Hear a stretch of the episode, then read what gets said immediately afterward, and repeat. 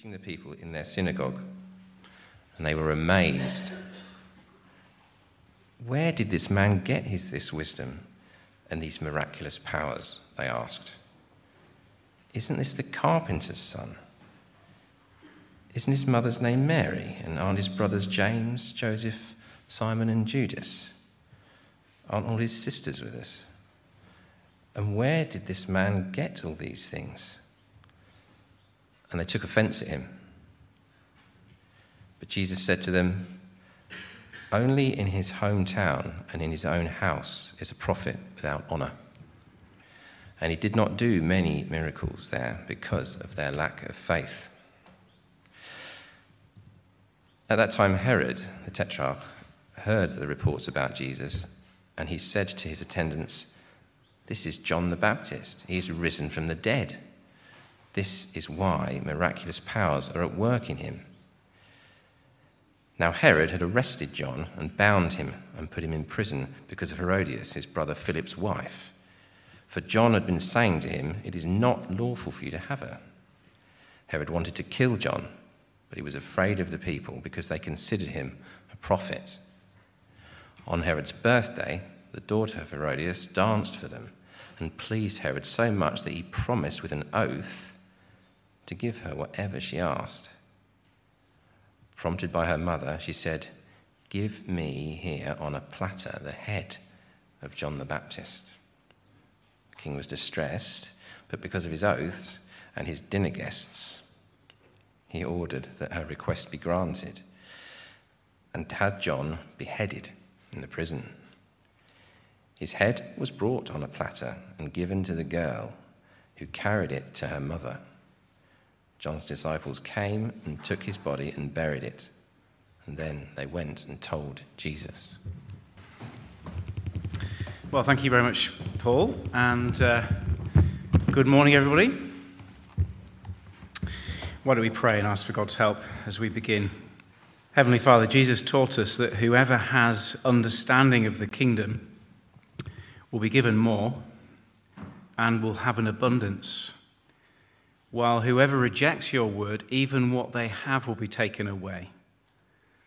And so we thank you that you've spoken from your heavenly throne, that we might know you in your glory and goodness. We thank you for this opportunity to hear your word with the Bible in our own language, with undisturbed time on our hands, with open ears and hearts. We pray that our gratitude for these gifts might be demonstrated by our attention to your word, and that you might be pleased to show us Jesus so that we might believe. In his name we pray. Amen. Well, I wonder if I can uh, start like this. The COVID vaccine is a crime against humanity. Yes? No? Marmite is delicious. Yes? No? Ambulance workers are right to go on strike. Legalizing cannabis will help cut crime we should all eat more meat to support our farmers. Fracking is the way out of our energy crisis. Brexit was a mistake. Bring back capital punishment. All cats are evil. Harry and Meghan are a model of humility and servant hearted loyalty. Pineapple should never be put on a pizza. The toilet paper should always hang over, not under the roll. Discuss. well, I begin like that to remind us that there are many subjects that can divide people in our world. Many, many topics that can create strong feelings. And I could already hear some of those strong feelings coming out and powerful arguments that will split people into opposing sides. Try a few of them over coffee if you run out of things to talk about, and you'll see how controversial those subjects are. But I reckon it'd be hard to find any topic or any person more controversial and more divisive than Jesus Christ. Just try mentioning a few of Jesus' claims at work tomorrow morning and see how it goes. He's the only way to God. All other religions are nothing compared to him. He is the way, the truth, and the life. He's the only sinless man ever to have lived. He is the one who will judge the living and the dead. He holds the universe in his hands. Now, I say try it. I know many of us do regularly speak up for Jesus in school, at work, in the wider family, among friends and neighbors, and you know how divisive his name is, how controversial he is. And you have some emotional scars, probably, and painful memories to show for it. In fact, if we're alert to what is going on in our society, you'll know that there is a, a, a battle regarding Jesus Christ going on right now, isn't there? There is a, a widespread suggestion in our culture that we would be better off as a society without religion in general and without Christianity in particular. There is an argument that's been growing in the Western culture for the last 50 years that the teaching of Jesus is destructive to human flourishing, it's damaging the very things our society holds most dear. For example, author and social commentator Os Guinness says Western culture has entered what he calls an ABC phrase, phase anything but Christianity. If we could get rid of Christianity, get rid of Jesus and his influence once and for all, we'd all be better off. Well, this is something Jesus himself predicted. Back in Matthew 10, he tells his disciples in verse 30, 34 Do not suppose I've come to bring peace to the earth. I did not come to bring peace, but a sword. For I've come to turn a man against his father, a daughter against her mother, a daughter in law against her mother in law. A man's enemies will be the very members of his own household. Jesus knew he'd come to bring division. He knew he was going to be the most controversial topic in our world. Well, as we turn back this morning and for the next 10 weeks to Matthew's account of the life and teaching of Jesus, we're going to see why. We're going to see the origins of this conflict. We're going to see the beginning of that desire to be rid of Jesus. We're going to see the origin of the hostility towards Jesus and his followers. And therefore, we're going to see that this is not something new or unique to our time and place. In the chapters we're going to be studying together this term, from the end of chapter 13 to the end of 17, two things are happening simultaneously. On the one hand, the claims and significance of Jesus are becoming clearer and clearer. Matthew is showing us with inescapable clarity who Jesus really is. That he is God's appointed, heaven sent, spirit filled king, come to announce the last days, come to bring in God's kingdom, come to bring judgment to rule God's world. He is the last Adam, the son of David, the new Israel, the long awaited Savior and Judge, the one true Son of God. He is the Almighty, all powerful God in the flesh. As we sung before, Emmanuel, God with us, and every knee must bow to him. It's a big claim. And as we go through, starting next week with the feeding of the 5,000 and Jesus walking on water, we're going to see this claim become increasingly clear and incontrovertible. But alongside that clarity, something else is happening. The, the second track of these chapters we must understand. And that is the opposition to Jesus is also intensifying. And these two things are happening in train together. The more clear Matthew becomes, the more clear Jesus' identity is, the more intense the opposition. And so we're entering a phase of the gospel of increasing polarization in the reactions to Jesus recognition and rejection. And what that means for us is this it means that whether you are a convinced Christian this morning already or someone looking into it, you need to know that to follow Jesus and to speak for Jesus will come at a cost. Clarity will require courage. if you believe Jesus is who Matthew says he is, and you're prepared to speak out for him in this world, you're going to need the courage to do so because it will put you right into the conflict. It will divide you from others, even more dramatically than any of those topics I mentioned earlier. And the question is are you up for it? Will you follow Jesus and speak for him, whatever the cost? Will we risk the world's hostility and be prepared to lose everything? Because if Os Guinness is right and our culture has entered a, phase of anything but Christianity, then what we need, what I think God is calling for, is a generation of Christians who are clearer than ever on who Jesus is and what it means to follow him. Will you be part of that generation? That is the question before us this morning. Well, you'll see on the sheet, and hopefully you've got Matthew open there at chapter 13, that we're going to look at these two episodes under the two headings fascinated rejection and fearful destruction. Fascinated rejection, first of all. This is a nice little story of Jesus returning to his hometown because it gives us some rare details of Jesus' personal life. It's here that we learn his father's trade, uh, the trade of carpenter, the trade that Jesus himself pursued. It's here that we learn he is part of quite a large family with four brothers and several sisters. So, in these verses, we get a tantalizing glimpse into Jesus' private life, his socio-economic circumstances, his family, the neighbors and friends among whom he was brought up. But these details are simply the backdrop for a much bigger point that Matthew wants to make. Notice that verse 53 marks a change of scene. When Jesus had finished these parables, he moved on from there.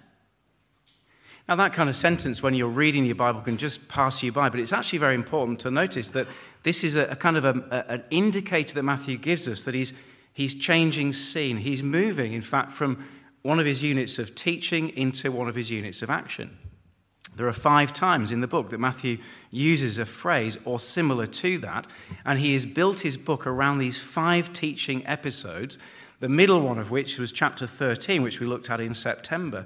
So here in verse 53, we're moving from a major teaching block into a major action block, which will take us all the way to chapter 17. That doesn't mean that Jesus is not doing any teaching, but the focus is not on the teaching. And the significance of this is that this little episode, 53 to 58, is not simply an interesting story to fill a gap. It is, in fact, a dramatic, thematic introduction to chapters 14 to 17, which we will understand if we keep in mind the teaching of chapter 13. Hope that makes sense.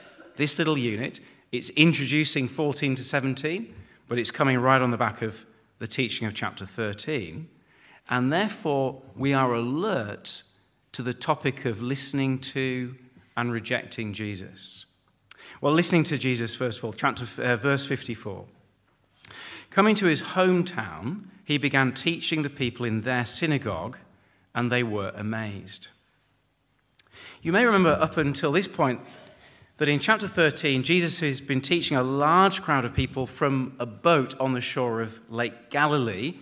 And when we looked at this way back in September, if you were here, we said this was like a kind of a makeshift synagogue. Well, now he moves a short distance away to his hometown, the place of his upbringing. Literally, his fatherland is the word Matthew uses. And in his hometown, which elsewhere we learn is called Nazareth, he preaches in their synagogue. Interestingly, this is the last time that the word synagogue is going to be used in Matthew. Now, Matthew doesn't tell us the content of that preaching.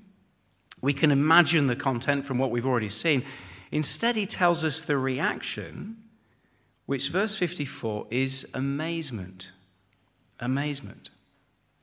Now, if people were amazed at my teaching, I'd be encouraged. If you're a Sunday school teacher, a growth group leader, if people went away amazed at your teaching, I think you'd be pretty pleased. Well, what are we meant to make of this amazement? Well, actually, the word amazement signals the strongest possible reaction that you can have. In other contexts, this word is used to describe people struck by sudden shock and panic. Maybe the word astounded would be better. They are astounded at what is coming out of Jesus' mouth, and they're astounded, of course, at the miracles they've heard about. Well, is this a good thing or a bad thing? Well, many people are amazed at Jesus' ministry and his teaching. But notice that as well as amazement, these people have a bit of a problem. Verse 54 Where did this man get this wisdom and these miraculous powers? They asked. Isn't this the carpenter's son? Isn't his mother's name Mary? Aren't his brothers James, Joseph, Simon, and Judas? Aren't all his sisters with us? Where then did this man get these things? This sudden explosion of questions reveals the struggle that they were having. Can you see it? The problem is they know him already. See, think about it. These people are Jews. They have a particular set of beliefs about God which have been revealed to them through the prophets of the Old Testament. They believed in Yahweh, the creator God of the universe, who reveals himself through Moses and Abraham and so on. The holy, mighty, transcendent, awesome God, powerful, invisible, filling the universe with his glorious presence. They knew God. They had read their Bibles. He was that kind of God. And they'd seen Jesus grow up as a child among them. They knew that he lived there with his parents, Mary and Joseph, and their other children. No doubt they'd seen Jesus as a youth learning his father's trade. Maybe some of them had employed him to mend their ploughs or fix their roofs. Perhaps they had bandaged his hand when he hit it with a nail. They'd seen him bleed seen the red blood just like theirs. You see, those uh, apocryphal gospels, the ones that didn't make it into the Bible, have all sorts of fancy stories about Jesus when he was a child, growing up in Nazareth. There was one where he made a load of birds out of clay and the, the birds all took off. There's another story about Jesus being dazzlingly brilliant at school, top of the class in algebra or whatever it was. There's a great one about him being bullied by a boy and he curses him and the boy drops dead. Fantastic, wouldn't it? To be, have those kind of powers as a schoolboy. But those stories are nonsense. Those gospels rightly didn't make it into the Bible because Jesus was ordinary growing up in Nazareth. He was one of them, an ordinary man from an ordinary family in the very ordinary town of Nazareth. And so, can you see their problem? Of putting those two things together. What they knew about the God of the Old Testament invisible, awesome, transcendent, powerful. And what they knew about this man, the carpenter's son. How could they possibly relate those two ideas together? That was their problem. To believe in Jesus was to have to rethink everything, to rethink their entire view of God, to understand that as well as a God like this, he is a God like this. Immanent as well as transcendent, personal as well as powerful, vulnerable as well as mighty. It was a problem to get your head round. And so they don't get their head round it. They reject him. Verse 57 and they took offense at him. Now, the Greek word translated took offense there is an important one in Matthew. It appeared back in chapter 13, verse 21, and it was translated there as fall away. It's going to appear again in the very last week of our series, translated offend. The Greek word is the word scandalizo, to be scandalized by something. And it contains an idea of being offended, of having your toes trodden on, of your prejudices thoroughly shaken. But there's more to it than that. It also contains the idea of stumbling, of falling away to one's own destruction. And so this word is an important one. It's the opposite of faith, it's a rejection that leads to destruction. And here's the thing every time this word is used in the New Testament, Jesus is the cause of the offense. He is the problem. He is the cause of the stumbling. He is the controversy, you see. So when Matthew says they took offense at him, scandalizo, he is saying more than they were just a bit grumpy about him. You know, the Australians have this tall poppy syndrome. You know, the, the person who comes back from the village and he's gone and made it.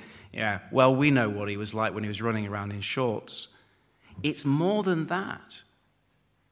He is saying they've made a solemn and serious and possibly irreversible decision, a decision that will destroy them in the end because they've rejected their God who has come among them.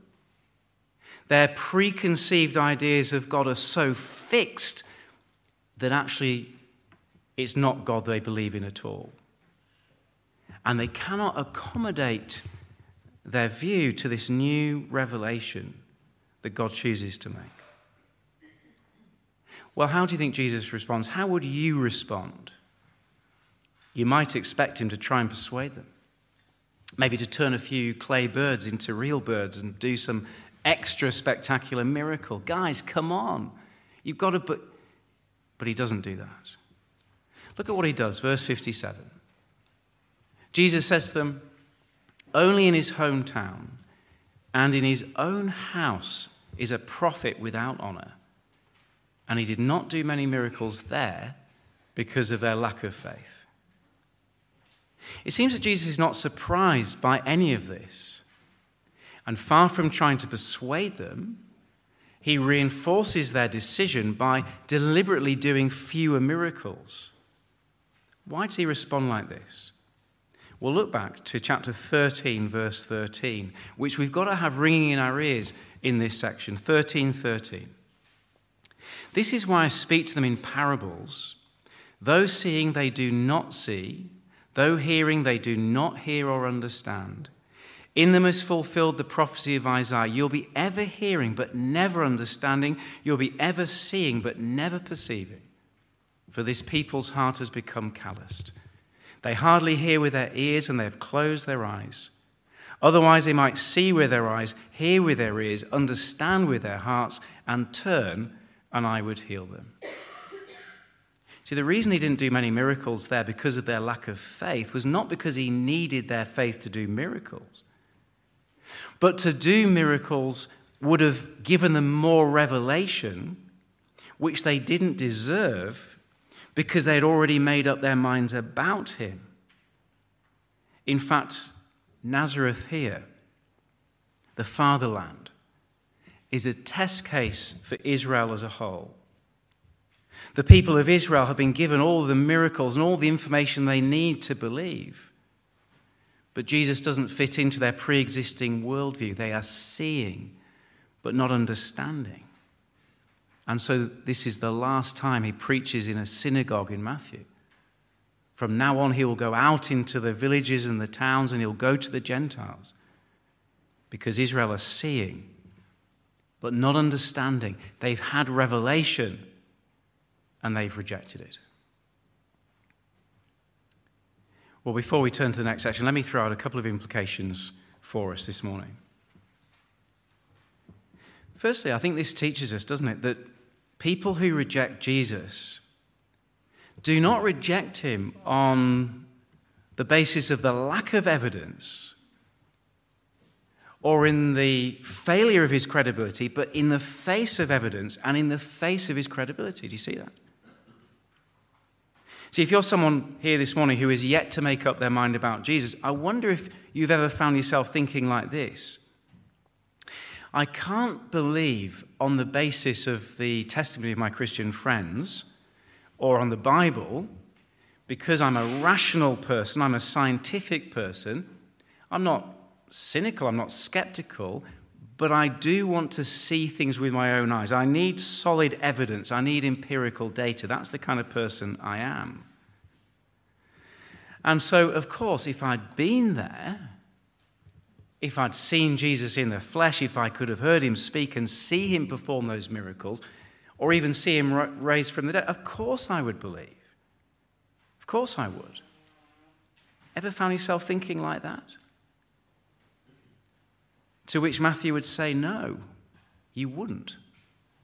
Not if you're already predisposed not to. It doesn't matter what evidence you have. You wouldn't be any different from these people who had Jesus right there with him in their own town, in their synagogue, right in front of them. They could not have had more evidence. They knew enough to be amazed and fascinated. Notice their questions. Verse 54 Where did this man get this wisdom and power? Verse 56 Where then did he get all these things? The only answer that is logical is from God. But they refuse to reach that conclusion, even though it's staring them in the face. They would prefer to leave the question hanging. So, can I say to you, if you're wavering about Jesus because you feel there is a lack of evidence, or because you suspect that becoming a Christian involves some huge leap into the dark and you just don't have that kind of a, a heart, can I gently encourage you this morning to take heart, to take courage, to realize that becoming a Christian is the wisest, most logical, most rational decision anyone can make? Because God has been lavishly generous with his revelation, hasn't he? Think about the world that we live in. He's given us creation. Look into a telescope, look into a microscope. You'll see the evidence of God everywhere you look. He's given us a conscience. That's a sign of God, that we're made in His image, that we know right from wrong. He's placed Christians and churches on every street corner in every town. He's given us death, which reminds us of the reality of his judgment. He sent Christ into the world, swinging the calendar from BC to AD. The academics all try and change it, don't they? CE, Common Era. Well, when did the Common Era start? It started when Jesus came. Can't get rid of that one. And most of all, He's captured it all in black and white in the book that is right in front of you. We have every reason to believe. And no one will be able to stand before the throne of God on the last day and say, I didn't know enough. So if you're wavering, if you're doubting, if you're wondering, have courage, take heart, put your trust in Jesus you have every reason to do so. No one in the history of the world has ever regretted that decision. But the second implication for us is this having put our trust in Jesus, we must now keep listening to him, or we will lose what understanding we have.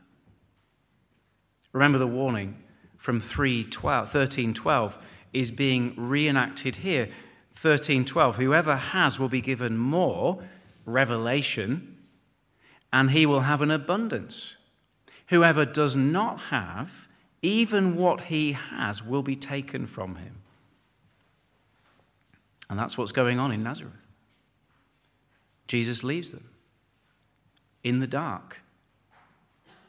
And this is a very sober warning for Christians not to take for granted, not to despise the means God gives us to continue to believe to the end, nor to allow familiarity with them to turn to contempt, as Jesus people of Nazareth, as the people of Jesus' hometown did. See, I think we can easily fall into this trap, can't we, as Bible believing Christians? We think the preaching of the word in church. The Bible study in the growth group, the real food group, the one to one appointment with that friend that's in the diary, the daily Bible reading plan, the family Bible time. We think those things will always be available to us. We assume that God will always be available to us. And so when life gets hard, we think we can skip these things with no harm. We all know it. We've all been there. Life gets busy, sickness or some other challenge comes, and we think the solution is to cut back on these things. So we skip a morning at church and give ourselves a bit more sleep. We skip the small group and give ourselves a bit more time. We cancel the one to one in order to finish that essay, which, in all honesty, could have been finished before if we'd been more organized and disciplined. Students, I'm looking at you. And we think it doesn't matter that these things will be there next time. But we forget that we are slowly becoming the third soil in the parable, where the worries of life and the deceitfulness of wealth slowly, slowly choke the word until what understanding we once had is gone and we find ourselves in hard hearted unbelief scandalized, fallen away. The lesson, therefore, is very simple. Christian, if you want to make it to the end, keep listening to the word. No matter what, keep coming to church, keep putting yourself under the sound of the gospel as if your life depended on it, because your life does depend on it. And those of you with friends and family members in whom you can see this process at work, then your responsibility, clearly, as far as it humanly depends on you, is to make sure they are hearing the word as well. That's how you can love them. So there are two implications from this section. But here's a question How do I know if I've understood?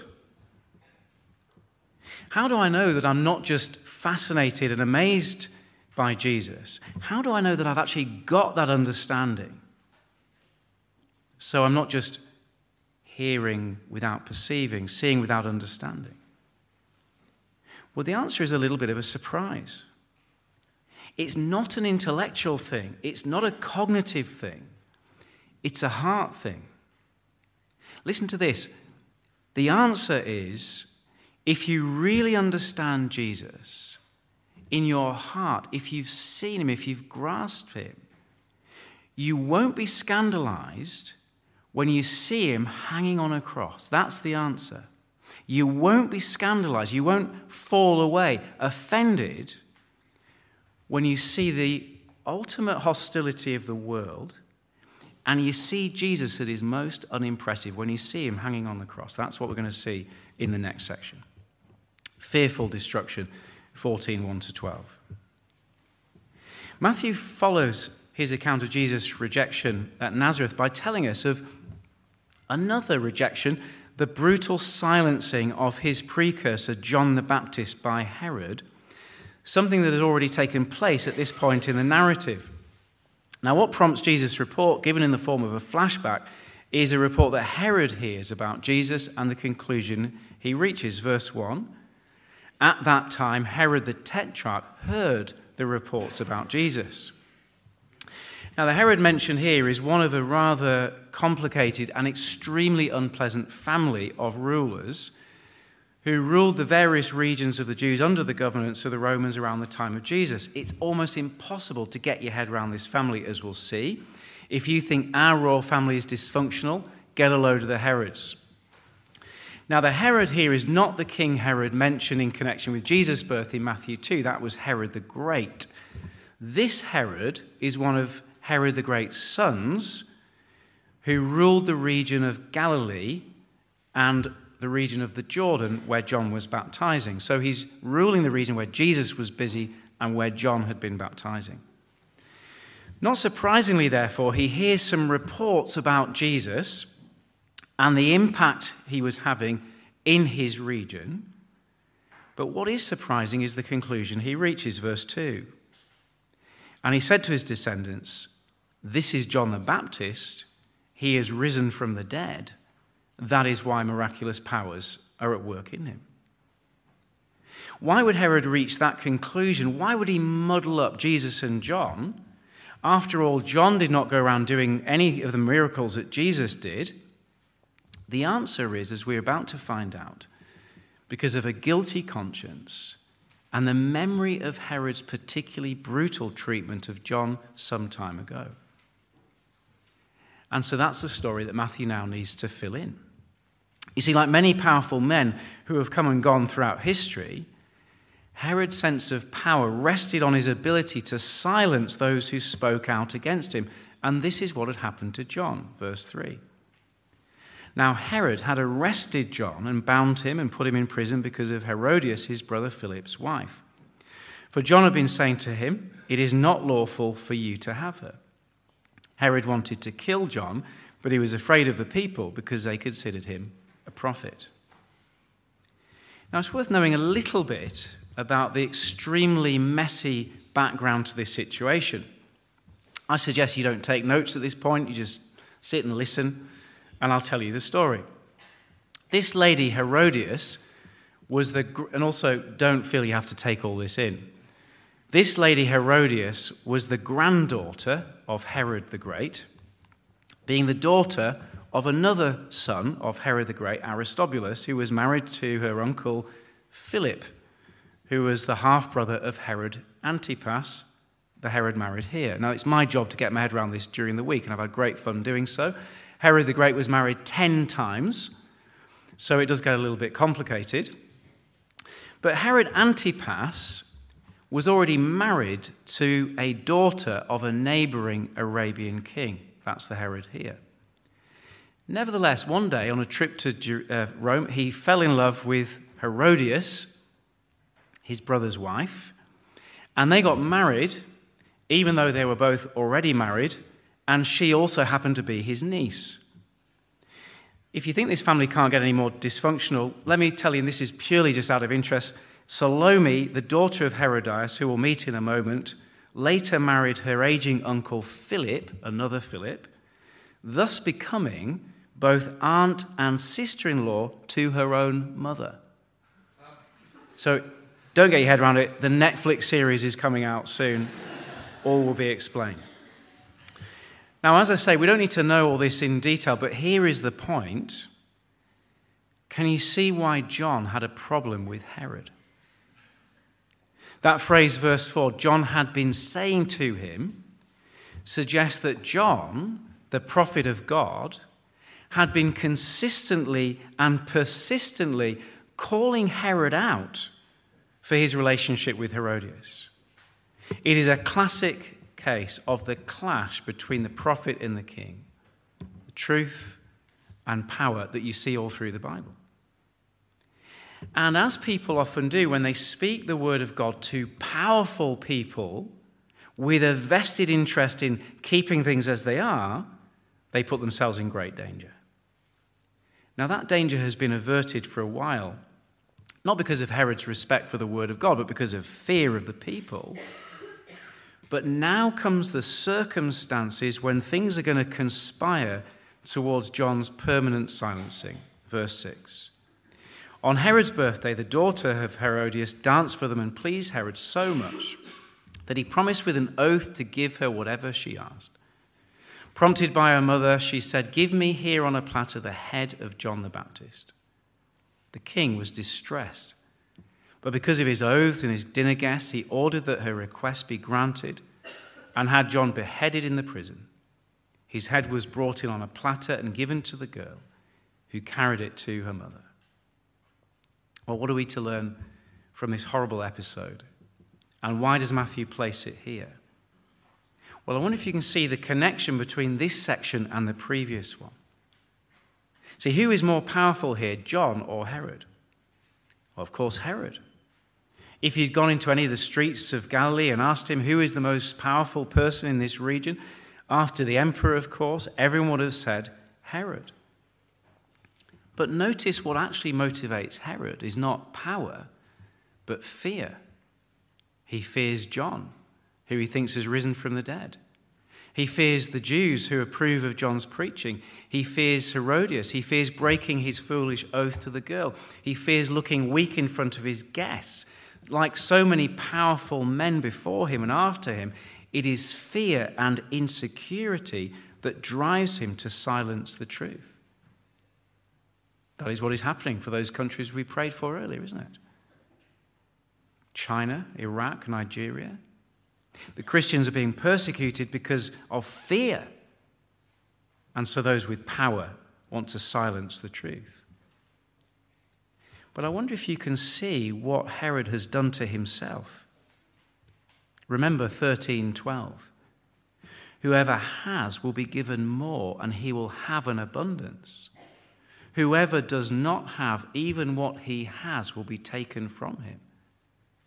See, Herod was someone who had the Word of God. In God's grace, in God's kindness, John spoke the word of truth to him so he could repent. But what Herod wanted was to silence the word of God. And he did it by putting in prison. But now fear has conspired to take away John and therefore the word of God for good. Never was there someone more brutally silenced than John. But never was there someone for whom Jesus' words in Matthew 13 are more true than Herod Antipas. You'll be ever hearing, but never understanding. You'll be ever seeing, but never perceiving. See, Herod has brought the judgment of blindness upon himself. It's one of the great ironies of those who persecute Christians.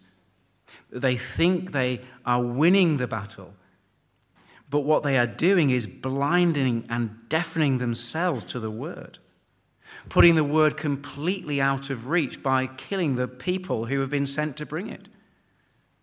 It's another warning, isn't it? To guard the word, to treasure it, never to take it for granted, because it can be lost. But there's another reason Matthew has included this account here. It's to prepare those who will listen to Jesus and will speak for Jesus for what is to come. It's to prepare us to suffer with Jesus. Look how Matthew closes his account, verse 12. John's disciples came and took his body and buried it, and then they went and told Jesus.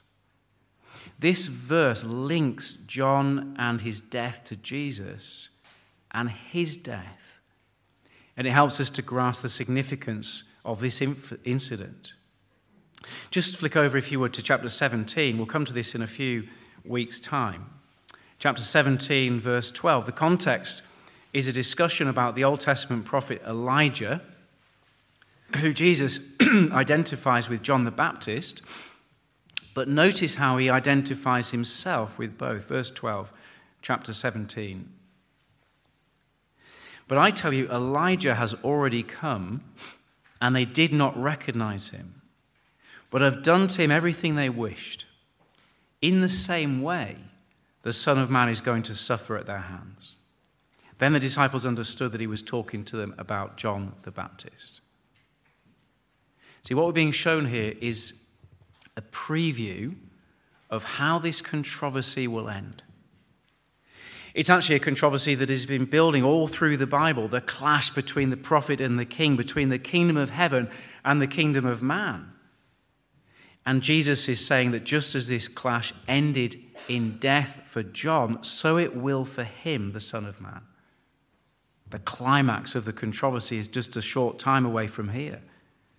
When Jesus goes to Jerusalem, he'll find himself standing as John did before powerful men and those powerful men will lift him on a cross to silence him once and for all.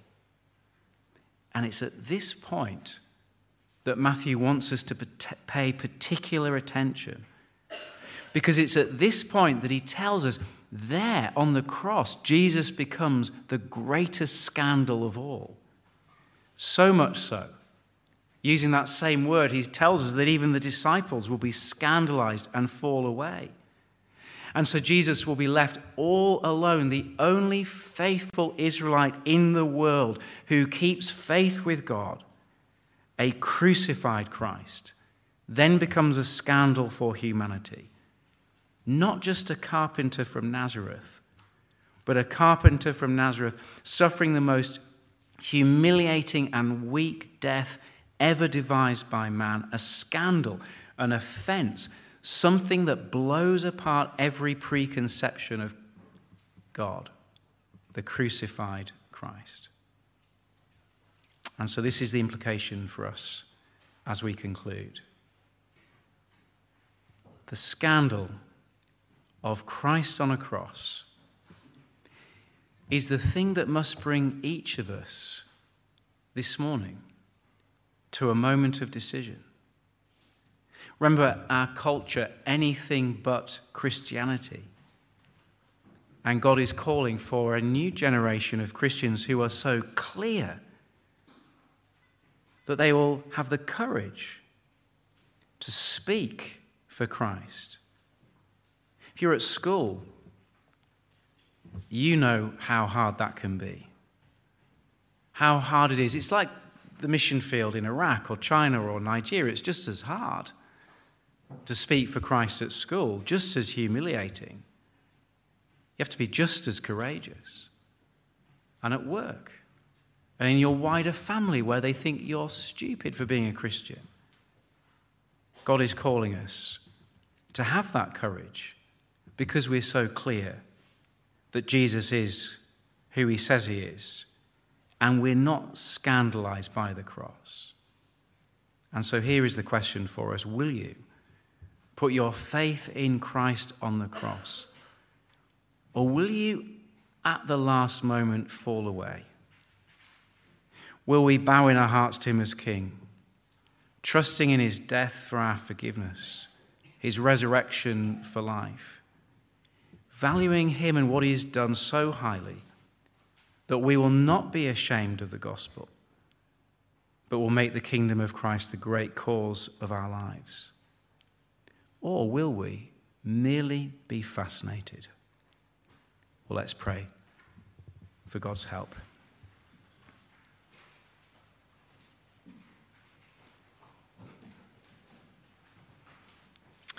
I'm going to pray after just giving you a moment to reflect. And this would be a great prayer to pray, whether you are new to Christian things, whether you're looking into it, when you, or whether you've been a Christian for many, many years. Because the crucified Christ brings us to that moment of decision. Will we keep believing?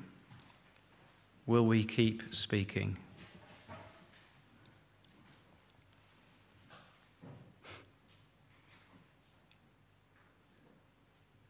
Let's pray. Heavenly Father, thank you for your lavish generosity in revealing to us, revealing yourself to us in your word, so that we might know the Lord Jesus Christ and trust him, and so receive eternal life in him. Please forgive us for the times we have doubted Please forgive us for the times we have taken these things for granted and even disdain them. And thank you that you call each of us now to submit to Jesus as Lord and to partner with you in the vital, glorious work of making him known, no matter what the cost. We pray that this great work will be our priority and our passion from this morning onwards. In Jesus' name we pray. Amen.